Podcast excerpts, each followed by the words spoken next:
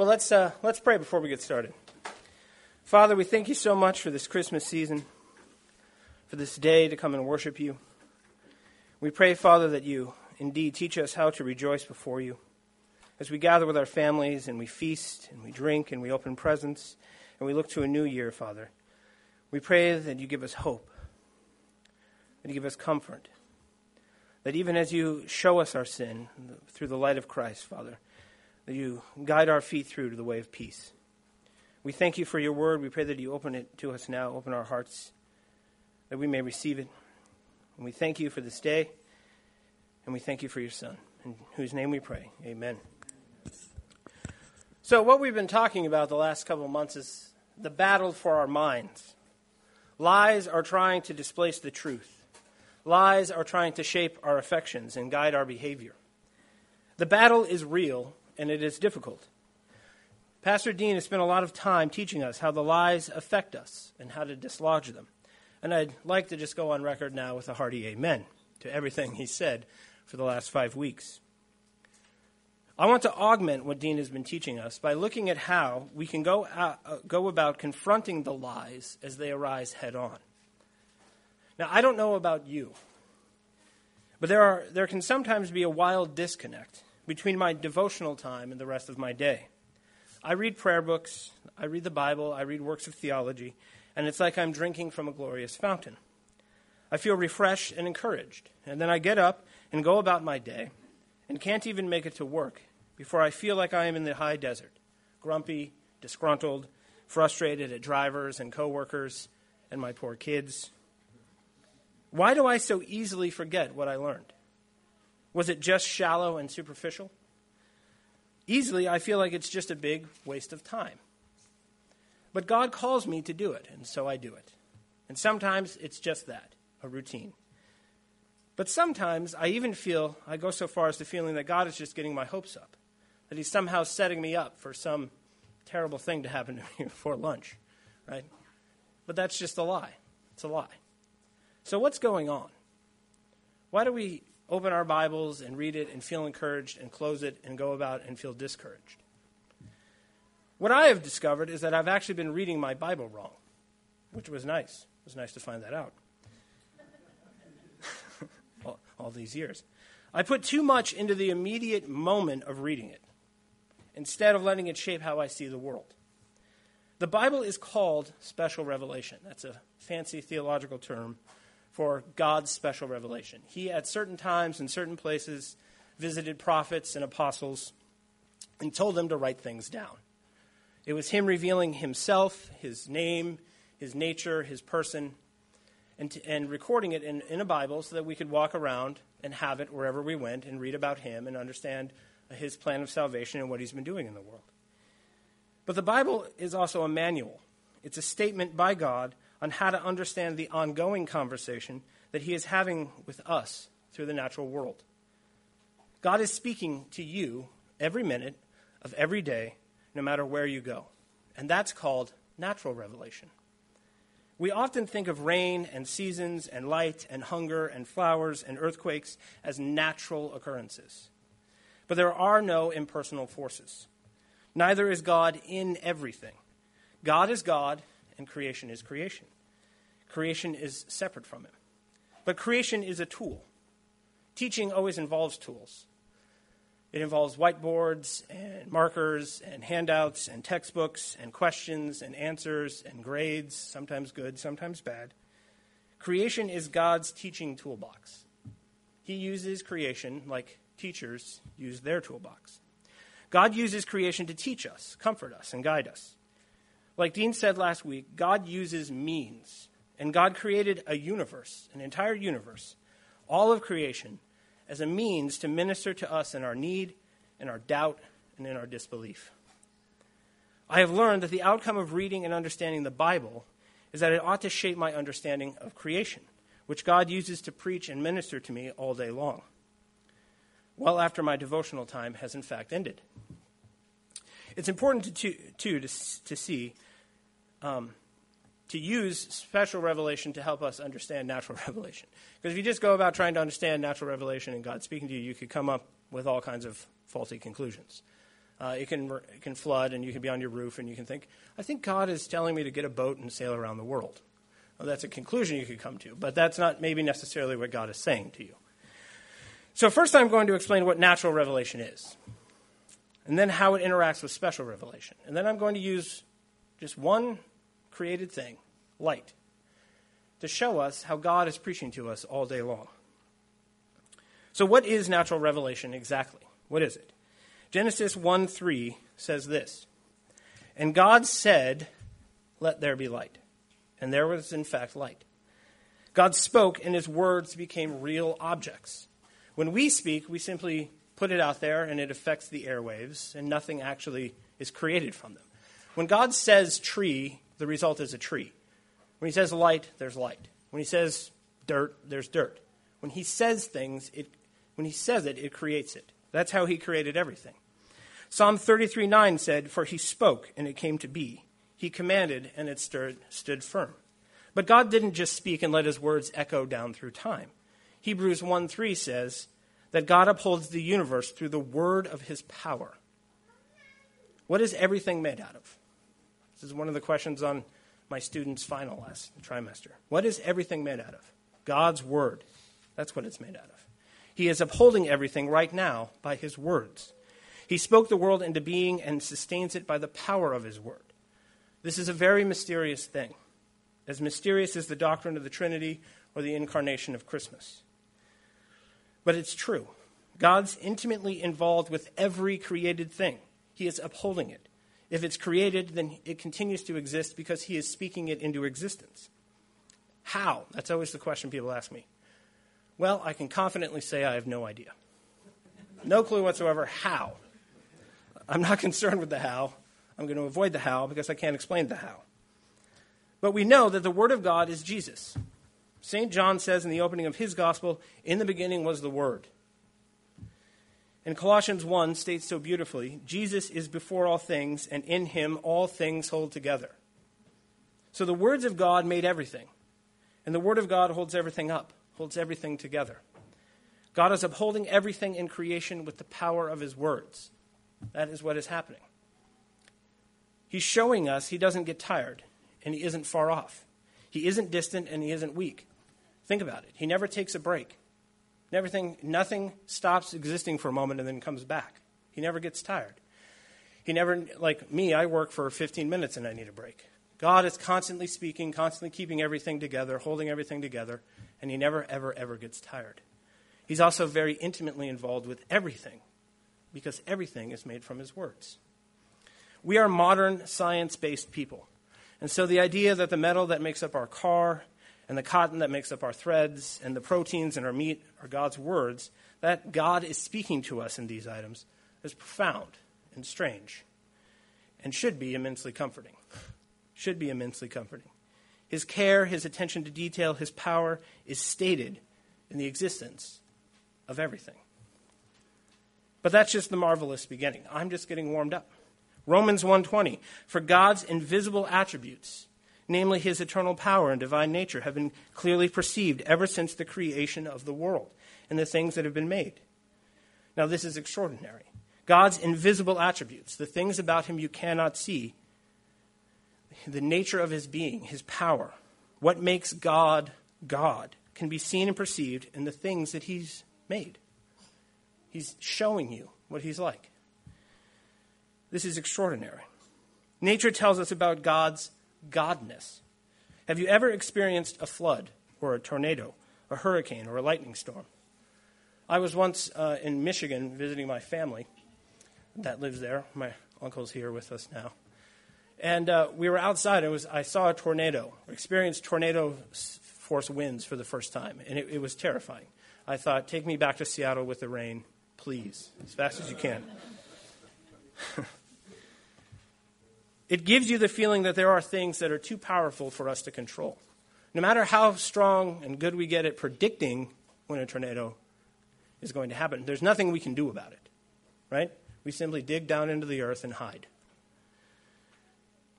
This is a statement nature is making about God. There are forces beyond us that guide where we build and when we go outside. Have you ever noticed that daffodils and the sun are both yellow? and yet they are completely different in every other way. Nature displays in a myriad of ways a unity and diversity that's startling at times. The triune God, the maker of heaven and earth, is both unified and diverse. One God, three persons. Have you ever thought about what food is declaring to you? A table full of dead things, dead vegetables and dead meat and dead grapes. Give us life. Death gives life. A little gospel proclamation every time you sit down to fill your face. The natural world is God's instructional toolbox. This can be seen in Genesis when God uses animals to teach Adam. Genesis 2 19 through 20. I love this scene. The Lord God had formed every beast of the field and every bird of the, of the heavens and brought them to man to see what he would call them. The man gave them names to all the livestock and the birds of the heavens, to every beast in the field. But for Adam, there was not found a helper fit for him. So Adam is looking at the animals going by two by two and notices something important. There isn't a helper, a spouse for Adam. In Genesis 2:18 God had said that Adam was alone and it wasn't good, but he doesn't tell Adam that. He shows Adam that by allowing the animals to come marching by. God uses nature to teach Adam that Adam is incomplete. Something is missing. The situation isn't good. And God doesn't tell him this, he shows him in nature. Another example of this is Proverbs 6, 6 through 8. Go to the ant, O sluggard. That's a lazy person. Consider her ways and be wise. Without having any chief or officer or ruler, the, she prepares her bread in summer and gathers her food in harvest. The ant teaches the sluggard, an ant teaches a man what it means to be a good steward. Teaches the sluggard about order and diligence and perseverance and patience, all godly virtues from a little ant. Job's friends didn't understand the sovereignty of God. They didn't understand what was happening to Job.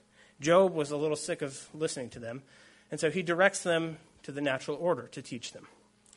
Job 12, 7 through 15. But asks, ask the beasts, and they will teach you, the birds of the heavens, and they will tell you, or the bushes of the earth, and they will teach you, and the fish of the sea will declare to you.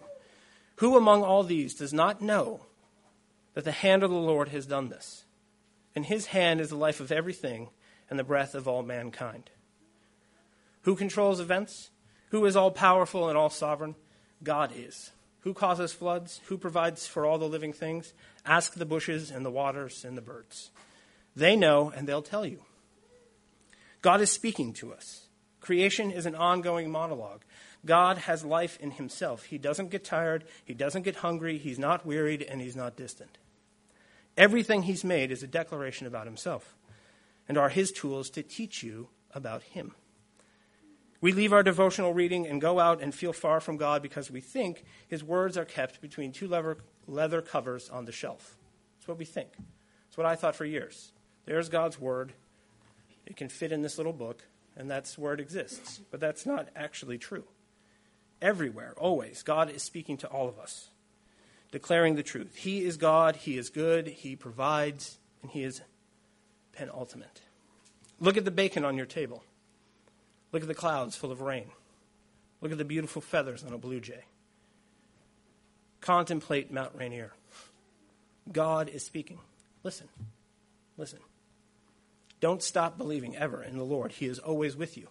See the lies for what they are. God is not far off. God is not weak. God has not withheld his grace from any of us. God is with us, and his word upholds us and sustains us. So, if this is what natural revelation does, which is a lot, what, who needs special revelation? Am I telling you just to go outside and stare at birds and trees and bushes and forget about the Bible? No, please don't do that. In, in Northern Europe, um, people contemplated lightning and thought, yeah, there's a personal God behind that. I think his name is Thor. And they didn't have special revelation to tell them that that was nonsense. So we always have to temper studying natural revelation by including special revelation. Special revelation answers the questions and fills out the framework given to us by natural revelation. Natural revelation reveals many things about God, but it doesn't reveal everything about God.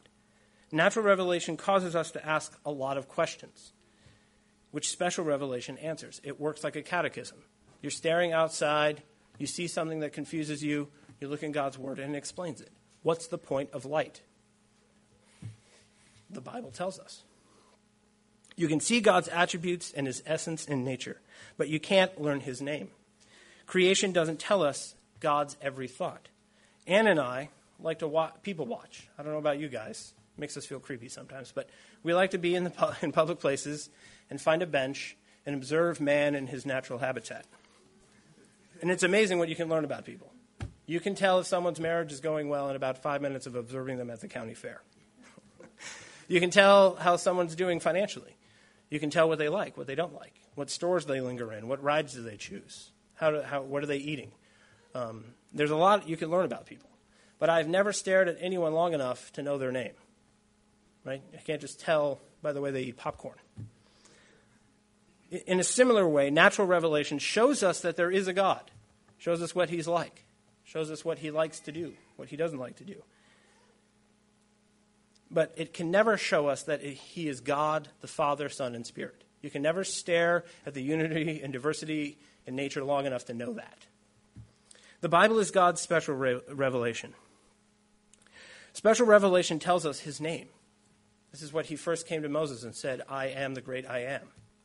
It tells us his address. He lives in heaven. It tells us his plans to save the world. It tells us his thoughts. Not all of his thoughts, but more than enough thoughts for us to handle, to make quite a lot of theology out of.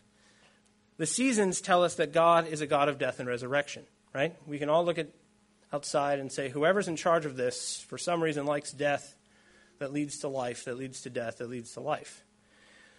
But staring at natural revelation could never tell us that Jesus, our Savior, um, was going to come in the flesh in the first century in Rome in a manger, later die on a cross to go into the ground.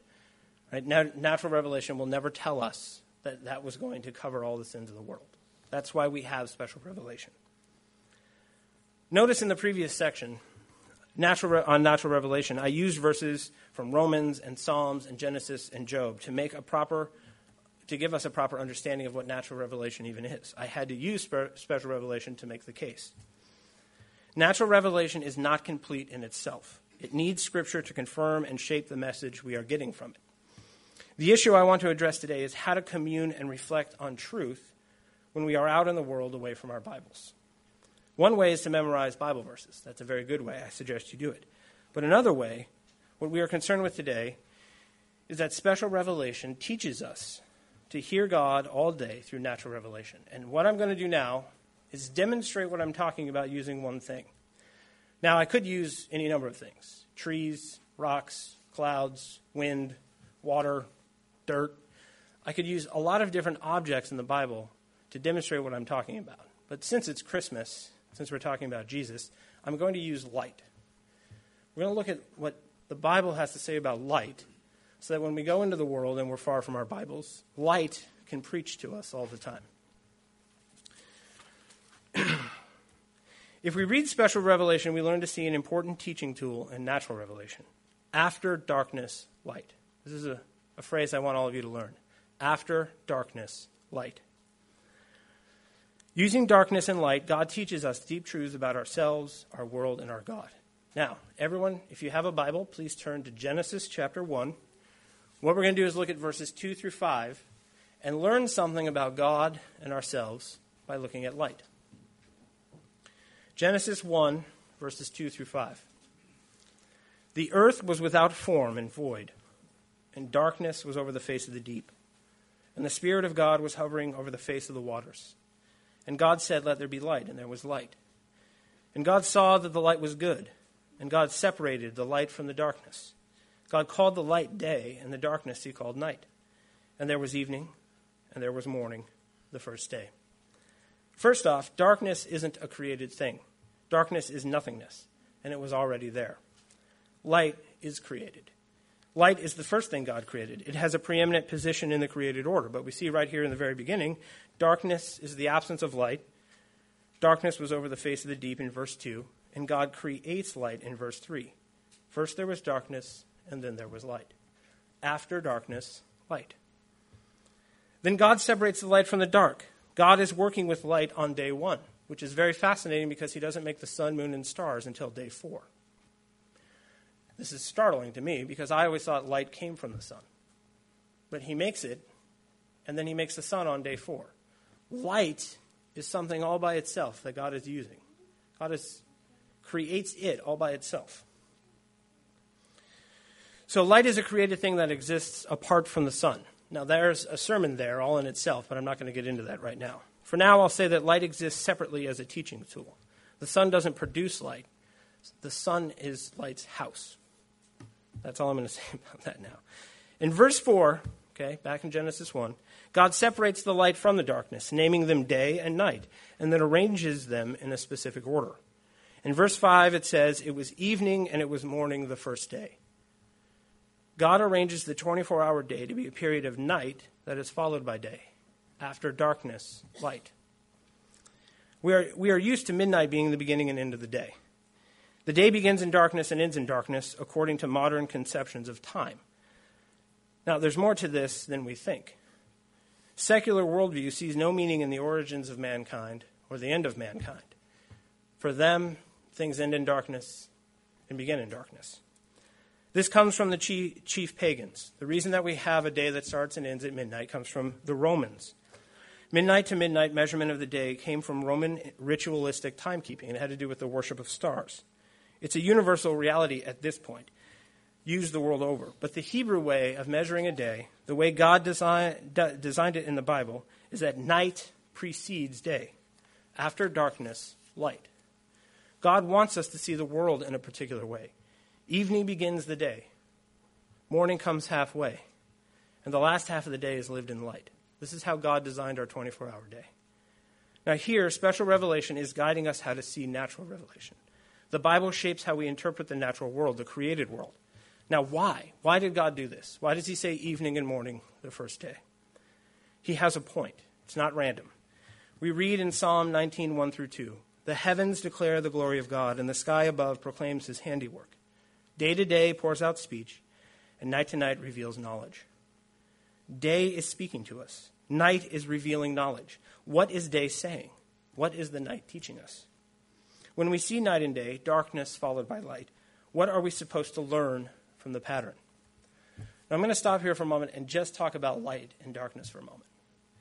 Let me um, interject at this point that darkness is used over 200 times in the Bible, and only five of those times is referring to actual physical darkness. The other 195 times, it's a metaphor. It's a metaphor. He's almost always using it as a metaphor. Darkness of the heart, the darkness of the mind, the darkness of the spirit, the, dar- the absence of God's presence. Light, on the other hand, is created in Genesis 1 and done away with in Revelation 25, 22 5. This is what it says And night will be no more. They will need no light of lamp or sun, for the Lord God will be their light, and they will reign forever and ever. Now, God has created light simply to teach us something. We're not going to need it once we go to the new heavens and new earth because we will all see by the Lord Jesus Christ. Between Genesis and Revelation, the imagery of light makes nearly 200 appearances itself, with light emerging as one of the most dynamic and complex symbols in the Bible. God created light to juxtapose darkness, and both are tools in, the, in His hands to teach us deep things about Himself. See, think of some of the characteristics of both light and dark. With light, we can see, it casts out fear. Many people are, are afraid of the dark, but I don't know anyone who's afraid of the light. With light, we see and comprehend. We can see ourselves, our environment, each other. We can navigate. We can make out what the objects are in the room around us. Darkness is associated always with blindness, with the absence of sight and comprehension. In a completely dark room, I can't find my way around the room. Right? Have you guys ever sat in darkness and the smallest of noises suddenly become, you know, roaring dragons? I'm terrified of what I can't see, frankly. Light and darkness are two of the primary tools that God uses to teach us. Okay? And what I wanted to look at today is simply the arrangement of them darkness and then light. Ultimately, what is all of this about? All this teaching and declaring through this process of darkness followed by light. It's about our rebirth in Christ. It's about the story of salvation. It's about the hope in the dark days of life. God couldn't have packed more into this process of darkness followed by light. What is all this about? John 8:12. Jesus says, "I am the light of the world. Whoever follows me will not walk in darkness, but will have the light of life. Light was created so that Jesus has something to compare himself to. He comes into the world, and he's going to teach us about him. And for thousands of years, he packed the world with things, objects that he uses as symbols in the Bible to teach us something. What is Jesus like? In other places, he refers to himself as bread and water and so on. Here, he calls himself the light of the world. When he says that, everyone says, Yes, okay, he's the light of the world. I get that. I get what light is, and so I get what he's saying. So God makes light to help us understand Jesus. We begin in spiritual darkness. Everyone who is a believer started in spiritual darkness. We are spiritually blind to the ways of God. We are blind. What is that like? It's like sitting in a dark room. The moral and spiritual reality apart from God is darkness. Physical darkness is the absence of light. Spiritual darkness is the absence of Christ. So we are born in darkness until Christ, the light of the world, is revealed to us. When we come to faith, we come into the light. After darkness, light. Colossians 1 13 through 14. God has delivered us from the domain of darkness and transferred us to the kingdom of his beloved Son, in whom we have redemption, the forgiveness of sins. God created the day, darkness and light, evening and morning, to tell us the gospel every day. He never gets tired of the same story about his son because he does it every day. After darkness, light. We were in darkness, and now we've come to the light of Christ. It's how the day is shaped, it's how our conversions are shaped, and it's how history is shaped. Man fell in the garden and plunged the world into deep darkness. Just as the day begins in darkness and halfway through, the dawn comes, so history begins in darkness until the dawn of Christ. Luke 1 78 through 79. Because of the tender mercy of our God, whereby the sunrise shall visit us from on high, to give light to those who sit in darkness and the shadow of death, to guide our feet into the way of peace. Mankind sat in deep spiritual darkness. We were fallen and broken. Then Christ came like the dawn to free us from the dark. The Bible declares it, each new day declares it. This is the shape of our days. This is the shape of our spiritual lives. It's the shape of history. After darkness, light. Look out your window. Look out your window. Look at the flow of Scripture from the dark Old Testament period with its types and shadows flowing into the glorious light of the Gospels, the Christmas story, the most glorious dawn that ever happened. And when lies attack you, combat them with this reality. Combat them with the gospel that, God is preaching to you with your very eyes. I was blind and now I see. It was night and now it's day. I was sat in darkness and now I sit in the glorious light of Christ. The metaphor of light and darkness is dynamic. Though we bear the light of Christ, life often plunges us into shadows and uncertainties. We can at times feel blind and uncomprehending, even as Christians. I feel blind and uncomprehending all the time. Sometimes we cry out with our father David in Psalm 88 6 You have put me in the depths of the pit, in the regions dark and deep. Now, David is a saved child of God, and yet God, through the circumstances of life, leads David into the shadows. This is something common to all of us. Sometimes we sit on the edge of the bed and we look at the task at hand. And we hear the kids crying from the other room. We look at the deep pain or stress our spouse is going through and we can't comprehend. We feel blind to what God's doing. We feel like we are in regions dark and deep. Psalm 88, 88 18, David says, You have caused my, my beloved and my friend to shun me. Darkness has become my only companion. Now, I don't know about you, but I have felt that way frequently. Life is uncertain. I am foolish. I sin. And sometimes it feels, at times, like my only companion is darkness. And what is darkness like? Sit in a room and turn the lights off. That's what life is like at times. When the bills pile up, when the illnesses linger, when you wonder, wonder if God is there, darkness becomes your companion. What is he doing? Why won't he wake up? We can't comprehend how these circumstances are good for us, generally in life. But what is coming? Here's where we wrap it all together. When you're sitting in darkness, what follows? Light after darkness, light. The sky declares it to you. The night teaches us. The dawn cries out. The word of God written in the stars and the sun and the moon, the words of God written in Luke and Ephesians and Acts declare it. After darkness, light. We've gotten the news from the doctors, the call from the police about our children. We've committed the same sin again for the hundredth time. We've checked the empty bank account with a week to go till payday. We've had to face our friends after announcing the loss of a pregnancy. The dark thoughts linger on the edge of our mind, and we cry out with grief. Lamentations 3 1 through 3. I am the man who has seen affliction under the rod of his wrath. He has driven and brought me into darkness without any light. Surely Against me, he turns his hand again and again the whole day long. And at that moment, aren't we facing the lies? The lies are all around us. He doesn't love us. He's not with us. He's far away. He isn't powerful. He isn't good. He isn't true. And there, God is preaching to us with our seeing eyes. There is the light of day. There it is again, just like yesterday, just like every day. After darkness, light. After darkness, light. You're never without the gospel. Don't be discouraged. Don't feel like you have. I mean, I've gotten to the point where I've, I've carried uh, note cards around in my pockets with verses on them. And I found at, the, at the, that particular moment, those do nothing for me. But what I've, I've had to learn to see is that God is everywhere and that He's constantly reinforcing what I've learned about Him. He's, he's never far off. we need to read our Bible in such a way that we see its truth, even when the Bible has been closed and put away after darkness, light. We read it from Genesis to Revelation, and we see it from when we first open our eyes until we lay our heads to bed at night. God is declaring his love for us. We also quickly forget what we read in the Bible, but it's supposed to shape how we see the light of the sun and every other living thing, every other thing in creation. God is using it all the world all around us to teach us about himself. I've only used light like I said before, I could have done this with trees and rocks and clouds and water. It's full of these kinds of things that we take with us, that God has put everywhere to tell us the same thing. We are His, and He is ours, and He never leaves us, never leaves us. God is preaching to us through everything we see. Sin crouches at the door, waiting to devour us. But the triune God is combating the lies that are attempting to lead us astray.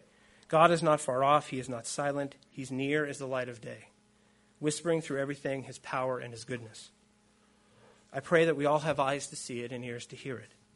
In the wind and in the trees, in the dirt and the rocks, in the light and the metal of our cars, in the grains of our cereal and the fibers of our clothes. God is upholding this world by the power of His word. We should be encouraged and upheld by it too. Fight the lies by seeing the truth in every created thing. This is God's world. His voice is in everything, declaring His truth to all of us. Rejoice and be glad in it. When you find yourself in the shadows, there is a beam of light always, leading you away from the lie toward peace. Look to the light, it always follows the darkness, and the light is Christ. Amen. Let us pray. Father, we thank you for this day. We thank you for your word. And we confess, Father, that at times we forget, we easily forget you. We cling to the darkness at times because of the sins that we have committed that we are afraid to bring to you. We pray, Father, in this busy world, this loud world, this world full of iPhones and iPads and Facebook and car radios and noise and advertising, that we learn, Father, to listen to you, to hear you in the wind and in the trees to see you in the clouds and the sun on our face. We pray, Father, that you humble us and that you shape us and shape our affections by your word, Father, that we may never feel apart from you and never feel afraid, but to walk in the glorious light of Christ always. In Jesus' name we pray. Amen.